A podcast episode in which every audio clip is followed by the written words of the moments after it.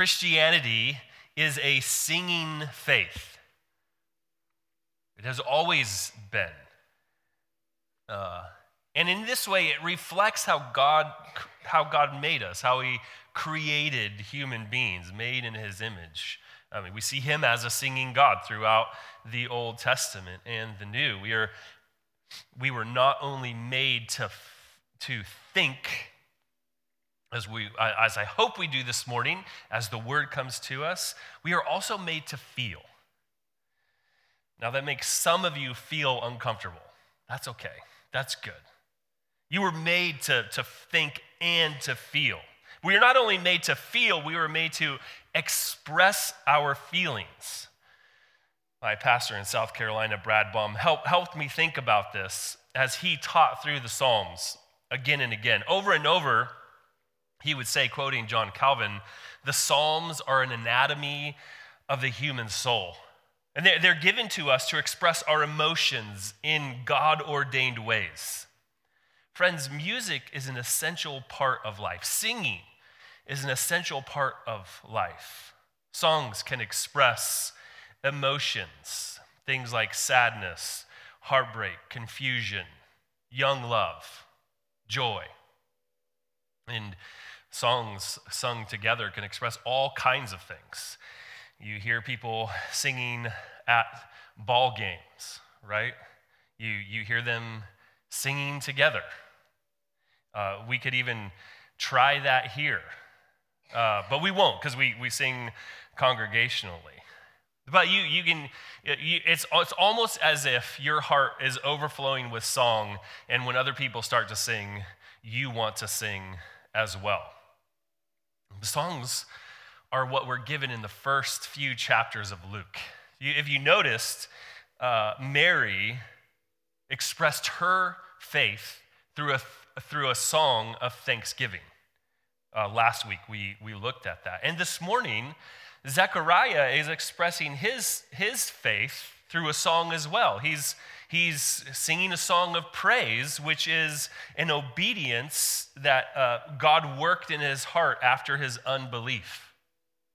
So we have this, this song, Mary's song, Zechariah's song, and in chapter 2 we'll see the angel singing and, and we see we'll see simeon's song that once he saw the lord he, was, he said now dismiss me take me home seeing the Savior and meditating on God's goodness through his fulfilled promises makes their hearts sing. What makes your heart sing? We, all have something we worship. When I say you were made to sing, you were made to worship, you were made to express your emotions, what, do, what, what makes your heart sing? What do you worship? Tim Keller, in an article called Understanding Your Heart, gives four categories that most of us most of us fall into in terms of our idolatry, what we worship. Some of us worship comfort, our, our privacy, lack of stress, freedom. That's our comfort. Some of us worship approval, affirmation, love, relationship. Some of us worship control that manifests itself in self discipline, certainty, standards. Some of us worship power, success, winning, influence. So, what makes your heart sing? You know, one of the ways to look at this is, Uh, is to say, say it like this. In the power of idolatry, we say, life only has meaning or I only have worth if I have power and influence over others. In approval idolatry, life only has meaning. I only have worth if I'm loved and respected by fill in the blank. So, one of these four categories, most of us fall into one of these four categories or something like it. So, what makes your heart sing? When, when, you, when you get this thing, your heart sings. And when you don't get this thing, you get very frustrated and angry and scared. We sit. I can't pretend to know what exactly was going on in Zechariah's heart of unbelief. Remember the story in chapter 1, 5 through 25? The angel appears to him and says, You're going to have a son, you're going to name him John, he's going to be all these things. And Zechariah says, How will I know since my wife, I'm old and my wife is old? We're not, gonna, we're not supposed to have kids. How will I know this? How will I have certainty about this? And he was expressing unbelief and became mute and most likely deaf as a punishment for that unbelief. What was he experiencing? Was, did he want certainty? I, I'm not sure exactly, but it was unbelief. And his unbelieving heart, the, the, the very thing he, he expressed in an unbelieving heart, became his punishment, just like Israel. He became mute and deaf, just like the gods that he worshiped. So God gave him over to physical deafness and muteness. He was not able to hear and, and he was not able to speak. His, his speech was turned off. Friends, but not even Zechariah's unbelief could keep God from fulfilling his promises. And we see that in the birth of John the Baptist and Zechariah's blessing of praise, as, as Bonnie read for us. We're just going to see this in two categories the naming ceremony and the prophecy. And what I want you to see through these is Zechariah's faith is expressed through obedience. It's expressed through a, a, a, blessing, but he's, he's obeying God and it comes forth out in praise and blessing to God. This is called, the Latin term is the benedictus. This is, this is praise be, blessing be to the Lord. So when we read in 57 through 66, Elizabeth gives birth to a son. You notice there was joy everywhere joy to the world, joy, uh, you know, in, in Judea, in the hillside of Judea, because this barren woman now gives birth. This is just impossible. How, how does this happen? Well, it's God fulfilling his promises. And the neighbors and the relatives come, you can see in those opening verses, and they celebrate with her with, because God has shown her great mercy. God has, God has come, He has visited his, this, this barren woman and this, this prophet, even this unbelieving prophet, has been kind to them and is giving them a son. And the story becomes interesting as they name the child. Eight days later, there's this, this um, ceremony of circumcision. As they come to circumcise the child, it, apparently that is when they named the child and and if you remember in chapter 1, verse 13, Gabriel told Zechariah, You will name him John. This was a message from God. Gabriel says to Zechariah, His name will be John. You will name him John. But none of those people who were at the circumcision ceremony knew that.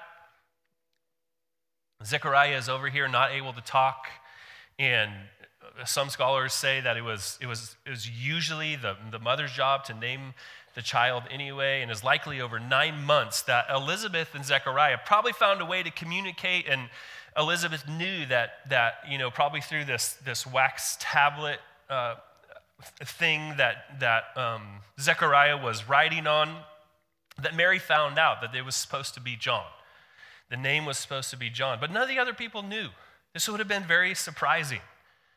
And so they come to the, the naming part of the ceremony and they ask what the name will be. And, and Elizabeth, expressing her faith, says, His name will be John.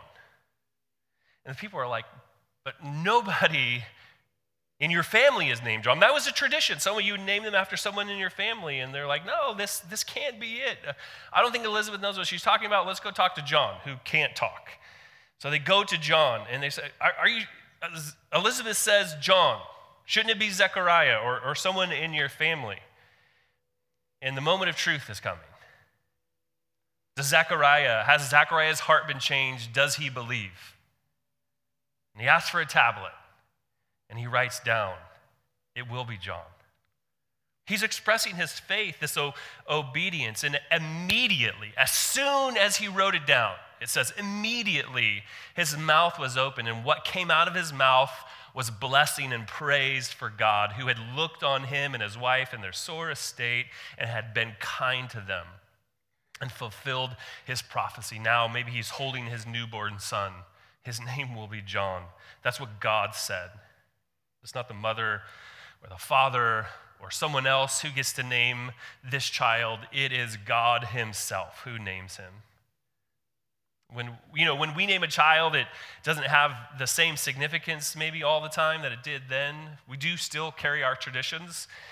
Uh, my name is Owen Douglas Payne. I am the fourth of, of five with those initials, ODP. My great grandfather was Olin D. My grandfather was Olin Dayton. My dad was Olin Daniel. I'm Owen Douglas. Orion is o- Orion Dayton. So we, we, we do carry some traditions, and maybe you have those traditions in your family, but what would have been like to be named by God Himself?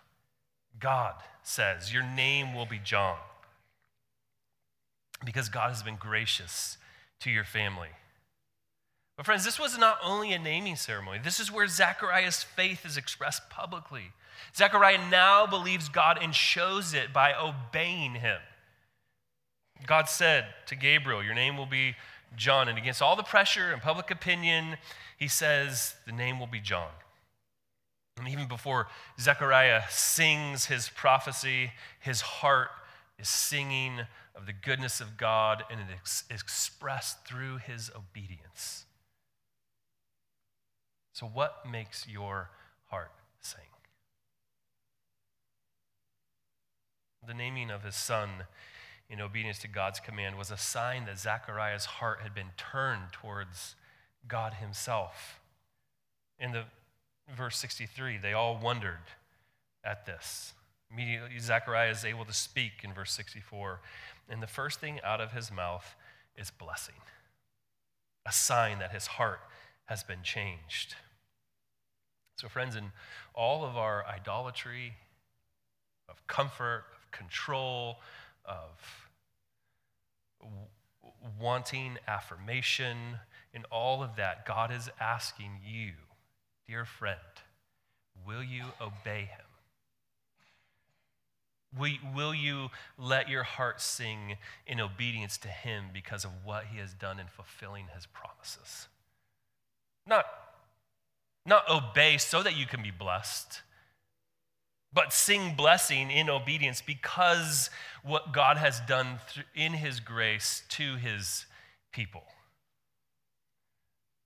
He blesses God, and it is in the content of this blessing that we see his, his unbelief has been changed to belief. Fear comes upon all the neighbors. Surely God is in this place. And all these things were talked about through all the countryside, the hill country of Judea. And all who heard them laid up in their hearts, saying, What then will this be? For the hand of the Lord was with him. And Luke takes up this phrase, hand of the Lord, which was used over 200 times in the Old Testament, and now applies it to John. The hand of the Lord was on John, even from uh, his prenatal, even before his birth. He, his hand of God was on John, and now the hand of God is on John. We see it through the blessing of, of Zechariah, just like the hand of God was on Joseph. At the end of Genesis, we see the hand of God on Joseph, saving his brothers and Israel alive. Now the hand of God is on John.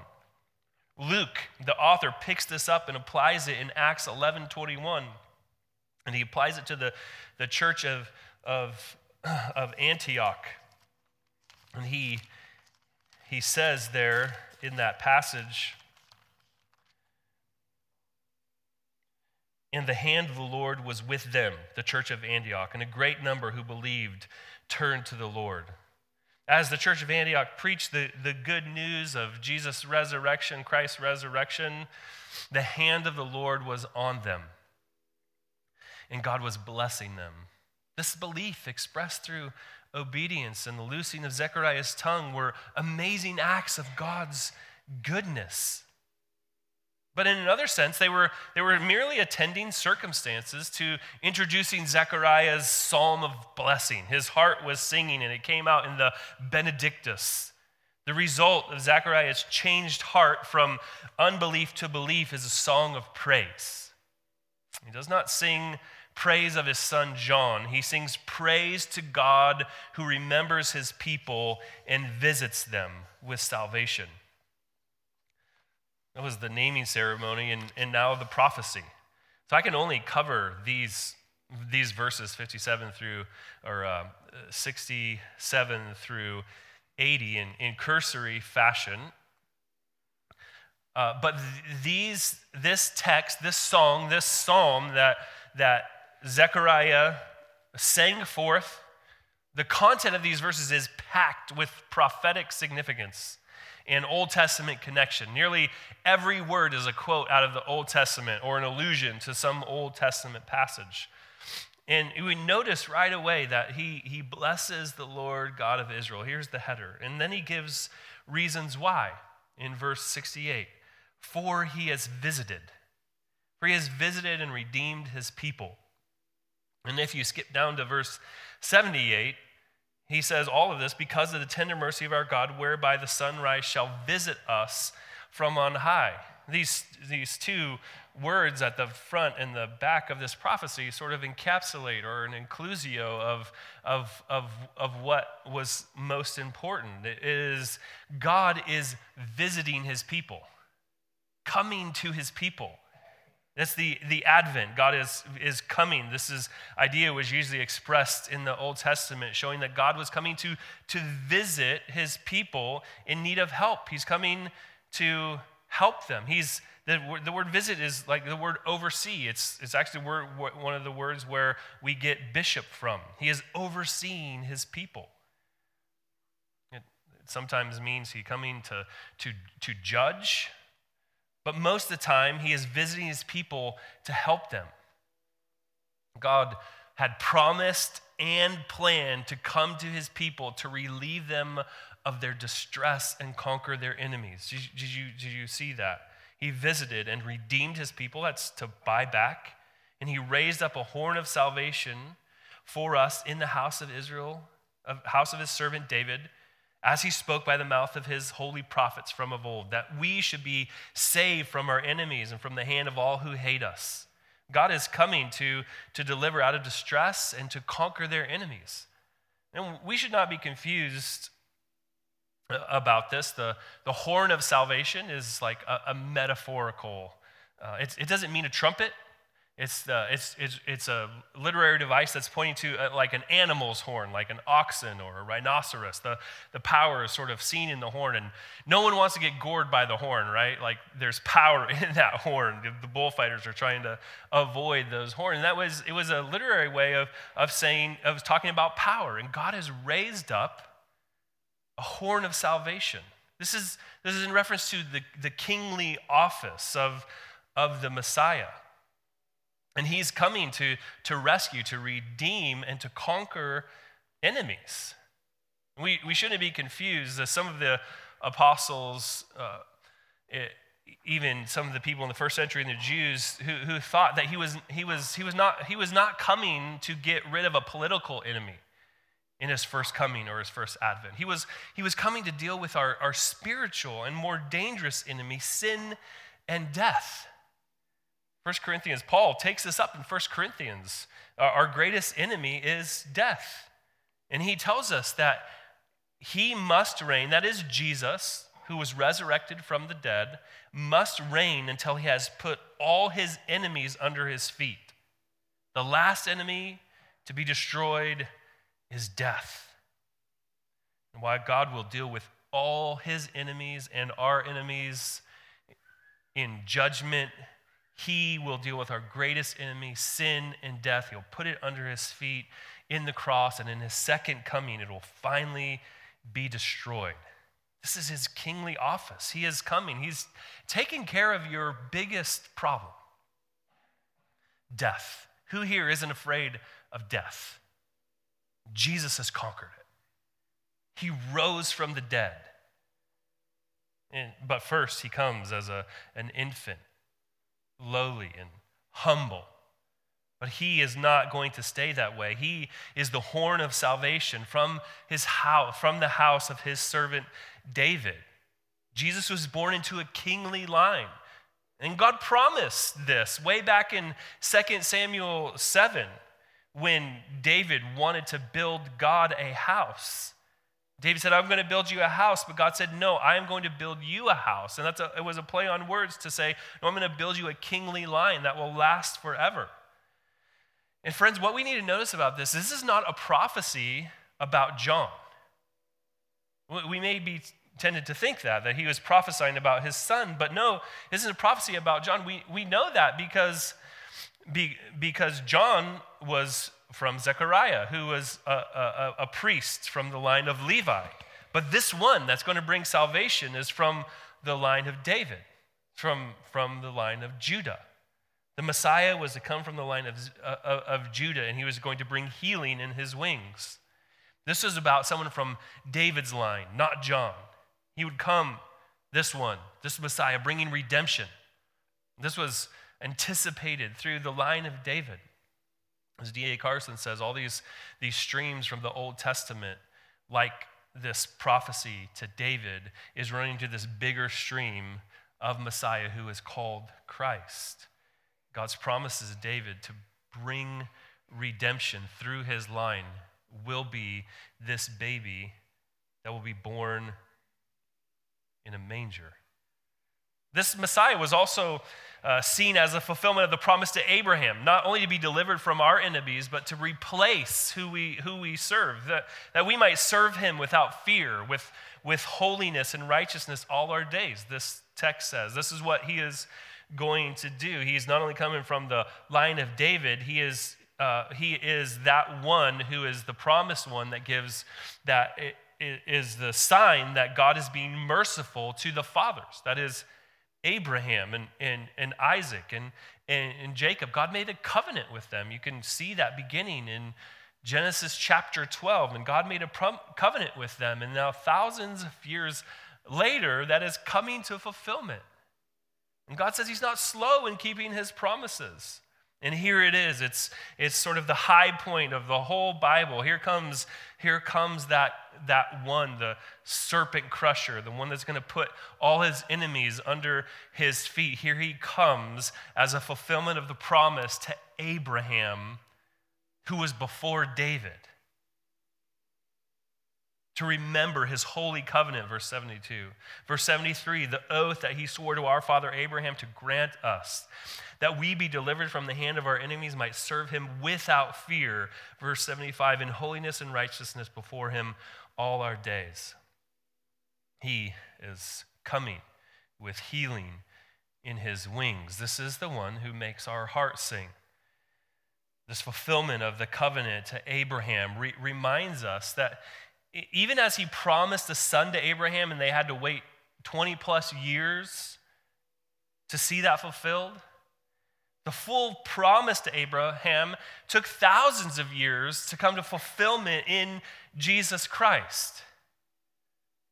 God is not slow to keep his promises, as some of us count slowness.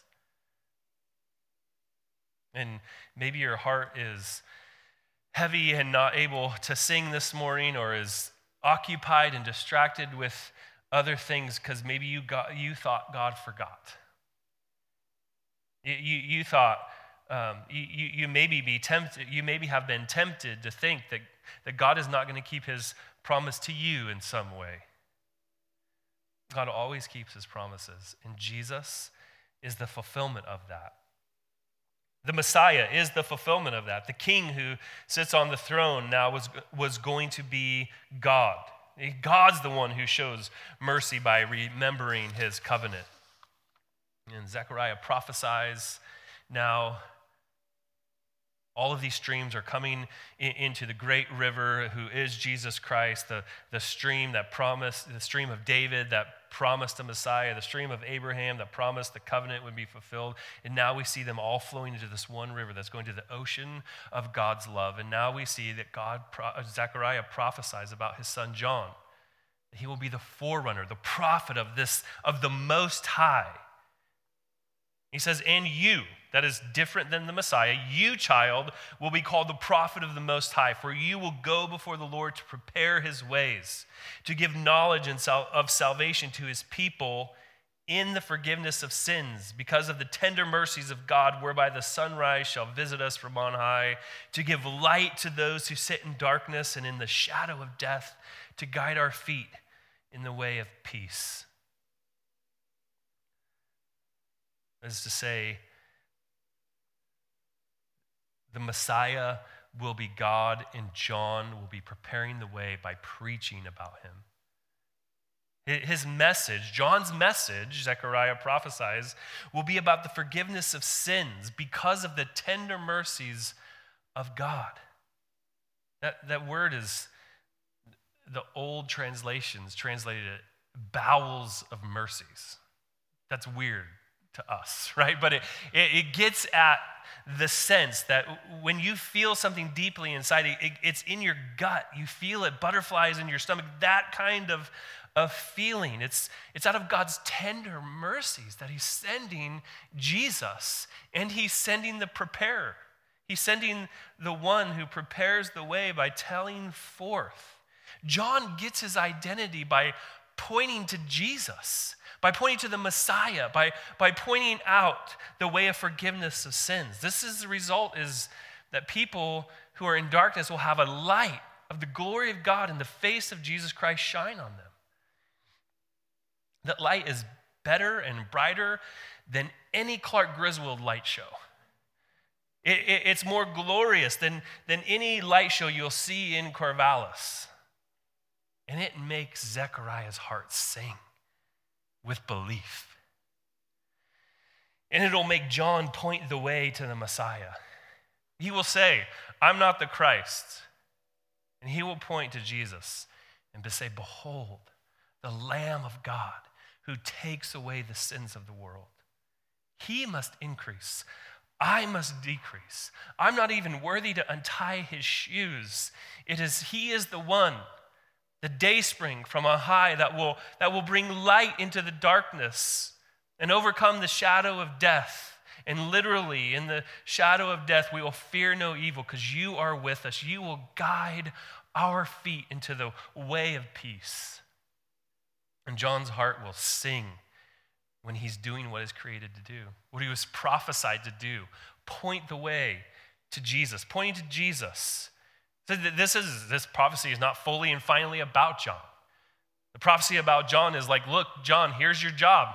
You point to Jesus, you point to his way. So during this Christmas season, that in some ways in the commercialism can be distracted to created to distract us from the, the true meaning of christmas I, I don't just mean that you know the true meaning of christmas is giving and the true meaning of christmas is having family around you all those things are good and it would be good if we thought that way more but i mean the true meaning of christmas the promised king and the fulfillment of god's promise to abraham has come born in the stable 2,000 years ago.